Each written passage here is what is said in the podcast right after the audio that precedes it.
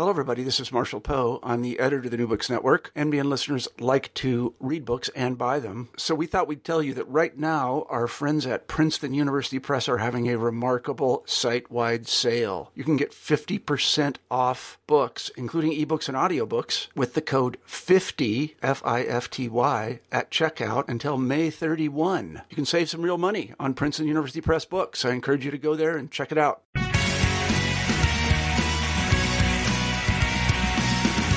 Welcome to the New Books in Political Science podcast. My name is Heath Brown, and today we will be talking to the two authors of Counting Women's Ballots Female Voters from Suffrage Through the New Deal. The book is published by Cambridge University Press, and the two authors, Kevin Corder and Christina Wolbrecht, are here with me today. How are you guys doing? Good, thank you. Great, thanks. Yeah, such a pleasure to have read the book and have you on. Uh, I'm sure that you guys have been working on this for a long time, but there couldn't be a more timely time to, to talk about this in the podcast with the election looming. Before we get to the interesting book, maybe you guys can um, just do some very brief introductions of, of who you are and uh, where you are now. Kevin, you are the lead author. Do you want to take the lead in giving your introduction first? Sure, I'm Kevin Corder, and I'm a professor in the Department of Political Science at Western Michigan University in Kalamazoo. Yeah, and, and Christina, how about yourself? Uh, thanks. I'm Christina Wolbrecht. I'm an associate professor of political science and the director of the Rooney Center for the Study of American Democracy uh, at the University of Notre Dame. Wonderful. You guys have so many other things and affiliations, but but uh, I'm uh, in the interest of time and and your interesting book. Let's let's get to talking about it. Uh, in reading a co-authored book, Kevin. I, I, always suspect that there is some interesting origin story between the uh, the so how the collaboration began. So I wonder if you could start us off by by just telling us a little bit about how uh, this collaboration came to be. Sure. Well, Christina and I met first in graduate school at Washington University in the early '90s, and when we both started our first jobs, uh, we discussed Gary King's new book. I think it came out when we were both in our second or third year. And uh, Christina brought up the idea that uh, the absence of information about how women voted would be a great application for ecological inference. So we actually started talking about this project at the Midwest Political Science Association meeting in 1998. Wow, and and you've been working on the project ever since, and and I mean, this this really does seem to be a book that that has so many different deep strands. This Christina, this is a, a book with a lot of statistics and also a lot of history. Um, you know, there's there's in some ways so, so something for everyone uh, in in this book. Um, let's start with some of the history of the subject matter, um, but the history before 1920. Uh, one of the thir- things that I learned uh, in this book is that before ratification of the 19th Amendment, there were some situations where women were given the right to vote. Um, you know, tell us a little bit about this and how this relates to the 70 year push for women's suffrage. Well, as most students of American politics would be able to tell you, you know, the, the struggle for rights and the granting of, of voting rights in particular, and I think rights in general, is is not a, a, unidirectional path where we just sort of constantly move in the direction of the expansion of rights. Rights are granted, rights are taken away, and and so you're certainly correct that, for example, at the time of the founding, in some American states, widows um, who owned property were permitted to vote. Uh, that only lasted for a short period of time, but there were actually women who uh, cast ballots uh, at the time of the founding. Um, and then the, the, sort of expansion of voting rights for women um, was really a, a, a slow process. Um, as you know, a lot of voting rights um, really are controlled at the state level. The Constitution doesn't actually say that much about voting, but leaves that um, to the states. Um, and uh, some states enfranchise women quite early, but for very limited offices uh, that reflected their view of what women were qualified to have a say in. So, for example, as early as 1848, women in Kentucky could vote on school board elections, uh, given women's expertise. Uh, the the uh, state or territory of Wyoming was the first state to enfranchise women more broadly.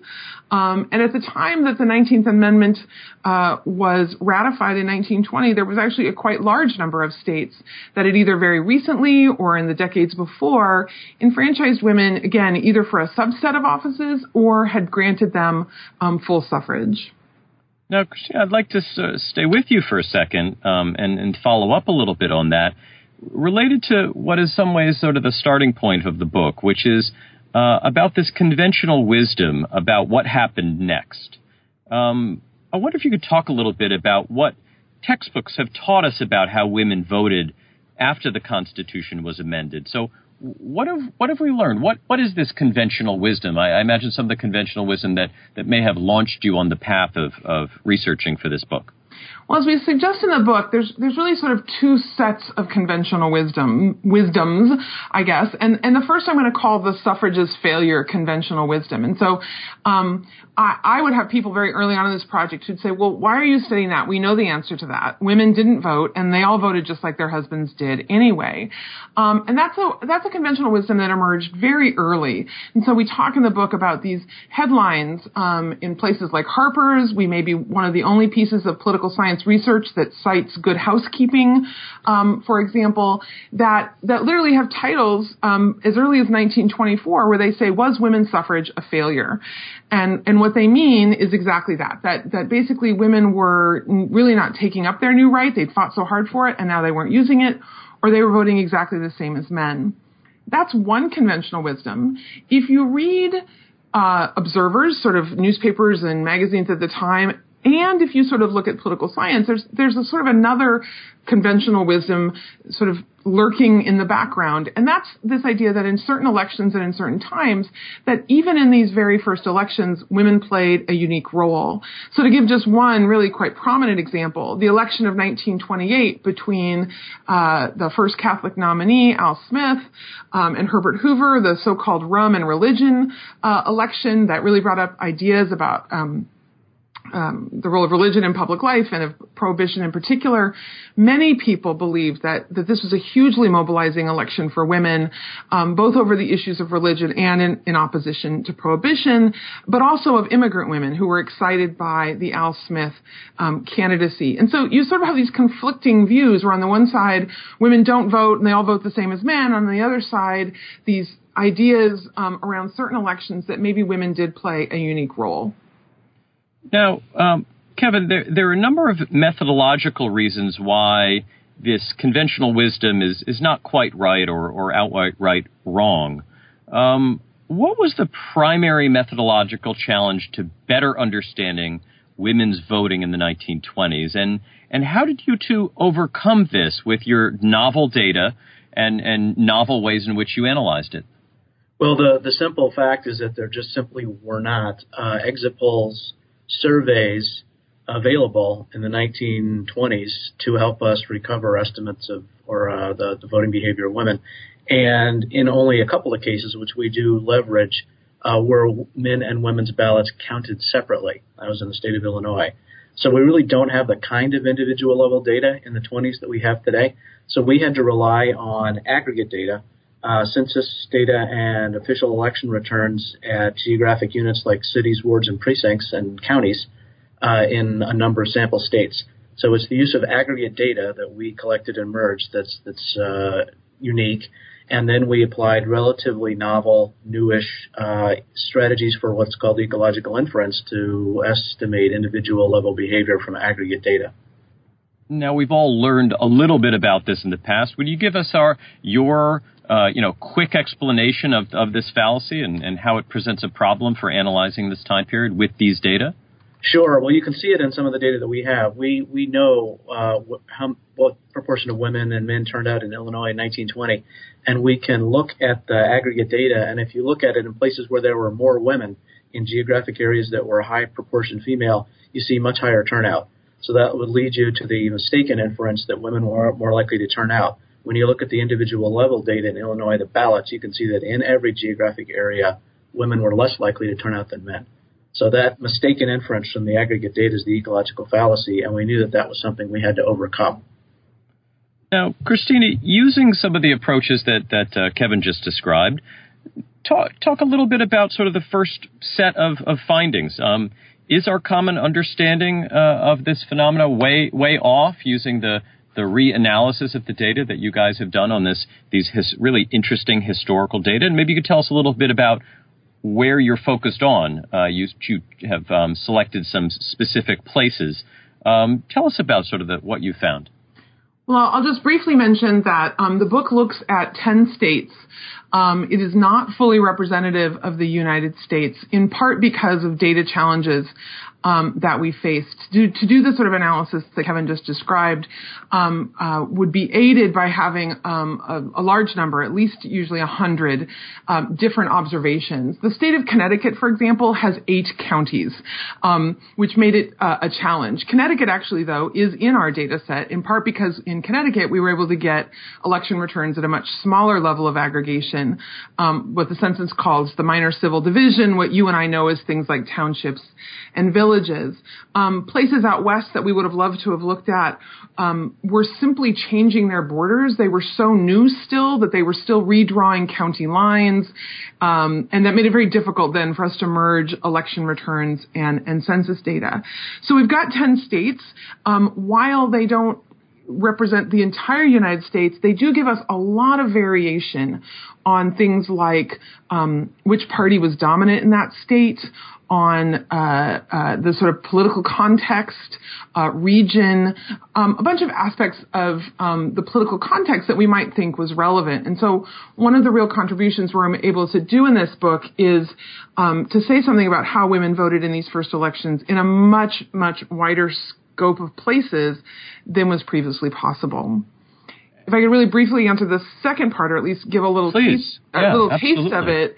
Um, you know, we're, we're on the edge of our our, I, our I know, virtual seats wait waiting. here, you can't wait to hear. Um, I would say, you know, like most conventional wisdoms, um, things were right and things were wrong. And so, for example, um, on the whole, um, not only was women's turnout lower than men, but on average it was much, much lower than men's turnout. So, um, in our 10 sample states in 1920, for example, more than 60% of men turn out to vote in 1920 and less than 40% of, of women do. But one of the nice things about our, our, uh, our project is by looking at this larger sample of 10 states and having the variation that we do have, we're able to see that our answer to even that question about turnout really depends on where you look and how very important context was. In really low competition places where women faced a lot of barriers to turnout, uh, places like the South. So Virginia is one of our um, of our states, um, women's turnout is incredibly low in 1920, less than 10%. Men's turnout is not a whole lot higher than that. But in other states, in our uh, sample, places like Kentucky and Missouri, for example, that were much more competitive politically, and that means that parties uh, had a lot of incentive to get out the vote. There was probably a lot of activity around elections because they were so closely fought, um, and where barriers to voting, things like registration uh, requirements, were not as onerous. Um, women's turnout, even in the very first elections, was actually quite high. In, in Kentucky, we estimate in 1920 about 57% of women women turned out to vote in that very first election in which they were eligible. Um, and so a big part of our story is that women's experience as new voters really did depend a great deal on the context in which they first entered the electorate. Yeah, you know, this, this issue of context is something that, that I'm very interested in. The, the role of parties, the role of competition, but, but also of uh, mobilization. Uh, Kevin, I wonder, you guys touch on this to, to some extent. Um, is is the the amount of mobilization uh, another type of context that matters, or are there there are other forms of context that are that are more central to understanding the story? Well, the two things that we were really able to to focus in on the book are the, the legal restrictions that might set up barriers to voting, and the level of competition between the two parties. And those two things put together can be a really powerful influence for how women vote and win. Uh, so we, we looked at mobilization in the sense that um, I'm wondering here. We looked at mobilization and found that, for instance, in 1928, where, as Christina mentioned at the beginning, um, there was an expectation that women would be highly mobilized and motivated to participate in the election because of the issues of rum and religion. We found that that was true, but it was also true that men were mobilized and to some extent to an even greater degree than women. So while the expectation was that the issues and the context and the way that it influenced women's vote would produce this huge spike in, in mobilization for women, it really produced an equally impressive spike in the mobilization for, for men. And that's the chapter where we really kind of settle on this idea that you really have to focus not on men or women, but on the context in which both men and women uh, both entered and participated in the electorate. Yeah, Christina, this you know this is a book of political science a lot of history in it, but in making sense of this history for for other things that matter, I wonder if you could talk a little bit about uh, what what this more precise understanding of this time period tells you about subsequent time periods. Is is there something that that helps us understand the the later development and and um, mobilization of women and women's participation in politics in other ways that we can better understand through these kinds of uh, very sophisticated findings that you've developed here? So Heath, I'm, um, given the kind of podcast um, that that you uh, are presenting here, I'm going to take this opportunity to plug our next project. Oh, fantastic! Um, which, which you must come back to talk about. Absolutely. So uh, Kevin and I are working on a book right now, um, tentatively titled "A Century of Votes for Women," in which we hope to combine our work on this initial period with other new data that's become available, with traditional um, uh, polls and surveys um, that your listeners are all familiar with, like the American National Election Study, and sort of tell the story of um, how women have used the ballot since the 19th Amendment, coming up to its 100th anniversary in 2020. Um, and I guess what I would say is. Uh, as you know in the book, we try to bring together both um, expectations that were specific to women as voters that were either um, popular during the time among contemporaries or that you hear from scholars, again, both of that period and, and those writing about the suffrage period many, many years later, as well as thinking about more general uh, theories and empirical um, findings that we have in political science about what we would expect of new voters, what we would expect of less um, motivated or less interested or less experienced voters, um, what that might lead us to expect for the first um, women voters. And we really try to bring all those different perspectives to bear and then it sort of evaluate how well they work in this particular case. I think in terms of what our book says about thinking about women in politics now or, or more generally is, is what sort of constantly surprised me is, is how much the assumptions and the way that um, women as voters were understood during that time and by scholars then and immediately following has actually really not changed that much. Um, so ideas that women would care most about things that were very specific to women, that where men might be motivated by the economy or foreign policy or all these other things that we believe about voters in general, women were just going to care about women's issues, um, however those were defined. And obviously they were defined differently in 1924 than maybe in 1984.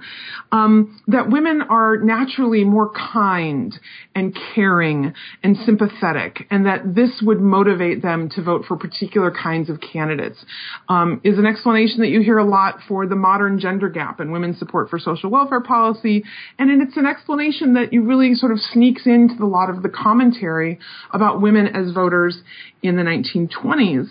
And so the, the plug for the next project, and, and certainly something that we talk about in, in this book as well, is that I think this recurring way in which our stereotypes and our assumptions about who women are in general and who they are as women as political actors shapes and even maybe biases how we interpret and understand what data and information we do have about women as political actors. Um, what we believe that to mean or to reflect is is not neutral, but is shaped by um, a lot of assumptions um, and, and, stereotypes. Yeah, and Kevin, along along that point, you very early in the book, you you do make the point that that much of your data and much of the focus is on not all women at the time period, but but but certain groups of women. I wonder if that that issue of of of who was um, permitted to vote uh, in the 1920s versus who who actually was was able to vote um, changes the the way in which this this this story goes as you move ahead. You talk about this this more this more recent project that you're working on that, mm-hmm. that looks to connect this up to later data. Are you able to to um, broaden the analysis then to African American women and Latino women with with uh, future data that is that is um, uh, maybe more fine grain than you were able to grab for the, the earlier time period. Uh, talk about that that other context that, that this exists in. Well, that's one of the, things that we're really trying to approach in a new way in the new book is that we know after 1965 and the, the Voting Rights Act that we're going to have a tremendous expansion of uh, the number of women of color who are participating in, in elections, and that's going to be an important change to the, the you know the electorate for women as a whole. So that's something that we really want to focus on because we are we're, we're aware that in the 1920s when we're talking about women in the uh, early elections, it's more uh, native-born women, and in later elections of the 19 early 30s, perhaps more immigrant women, but still that leaves still a large proportion of the uh, eligible female electorate out of this picture. And so we're, we're going to look at that. And I just wanted to add one of the, the big surprises for me in this work was uh, when we found that women were less likely to support the progressive candidate in 1924, and that just upended a whole lot of expectations about how women were going to be distinctive and progressive oriented voters. And so that was a first hint to me that the story um, about how women entered the electorate and what the implications were was really kind of inadequate, and that we needed to do some more empirical work to understand that. Yeah, Christina, in the interest of surprises and also given that this uh, podcast is going to uh, be broadcast on the eve of the election, are there are there any things that you take away for trying to understand what's going to happen within the electorate in in this election? Are there surprises about how turnout is going to look that that you think are informed by what you've learned about the past? I think, as we've been suggesting, that this distance between our assumptions about who women are, um, that the extent to which um, we often spoke about women voters as some undifferentiated mass, and we missed the fact that you know, immigrant women are not the same as native born women, that women of color in the South were systematically denied access to voting rights um, until the 1960s, that, you know, uh, Latina women in the Southwest all had very different experiences um, with the vote. Um, and that the things that motivate women voters um, are often not actually as different from those things that motivate male voters.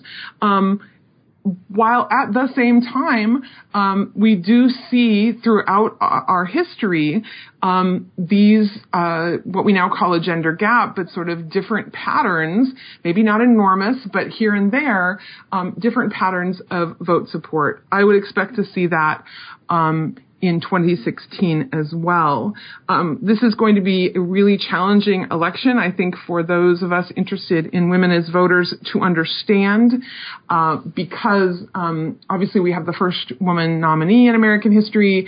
We also have um, the other major party nominee who is also distinctive in um, his expression of gender roles, uh, and so um, how those two factors combine to influence and uh, affect how women vote um, will surely be the subject of multiple dissertations at minimum. Um, that is the, the most optimistic way I think that anyone can can can uh, lead us into the election, and and so so a future of dissertations is a very silver lining to a very bumpy. Uh, I'm mixing the metaphor, but uh, I think you get I think you get the point. I enjoyed the books just just so much. Again, the title of the book is Counting Women's Ballots, Female Voters from Suffrage Through the New Deal. Uh, the authors, Kevin Corder and Christina Wolbrecht. The publisher is Cambridge University Press. I hope that uh, before election day, before you vote, you go out and get this book. It's it's really really interesting. Kevin and Christina, thank you both so much for your time today. Thank you. Thank you, Heath.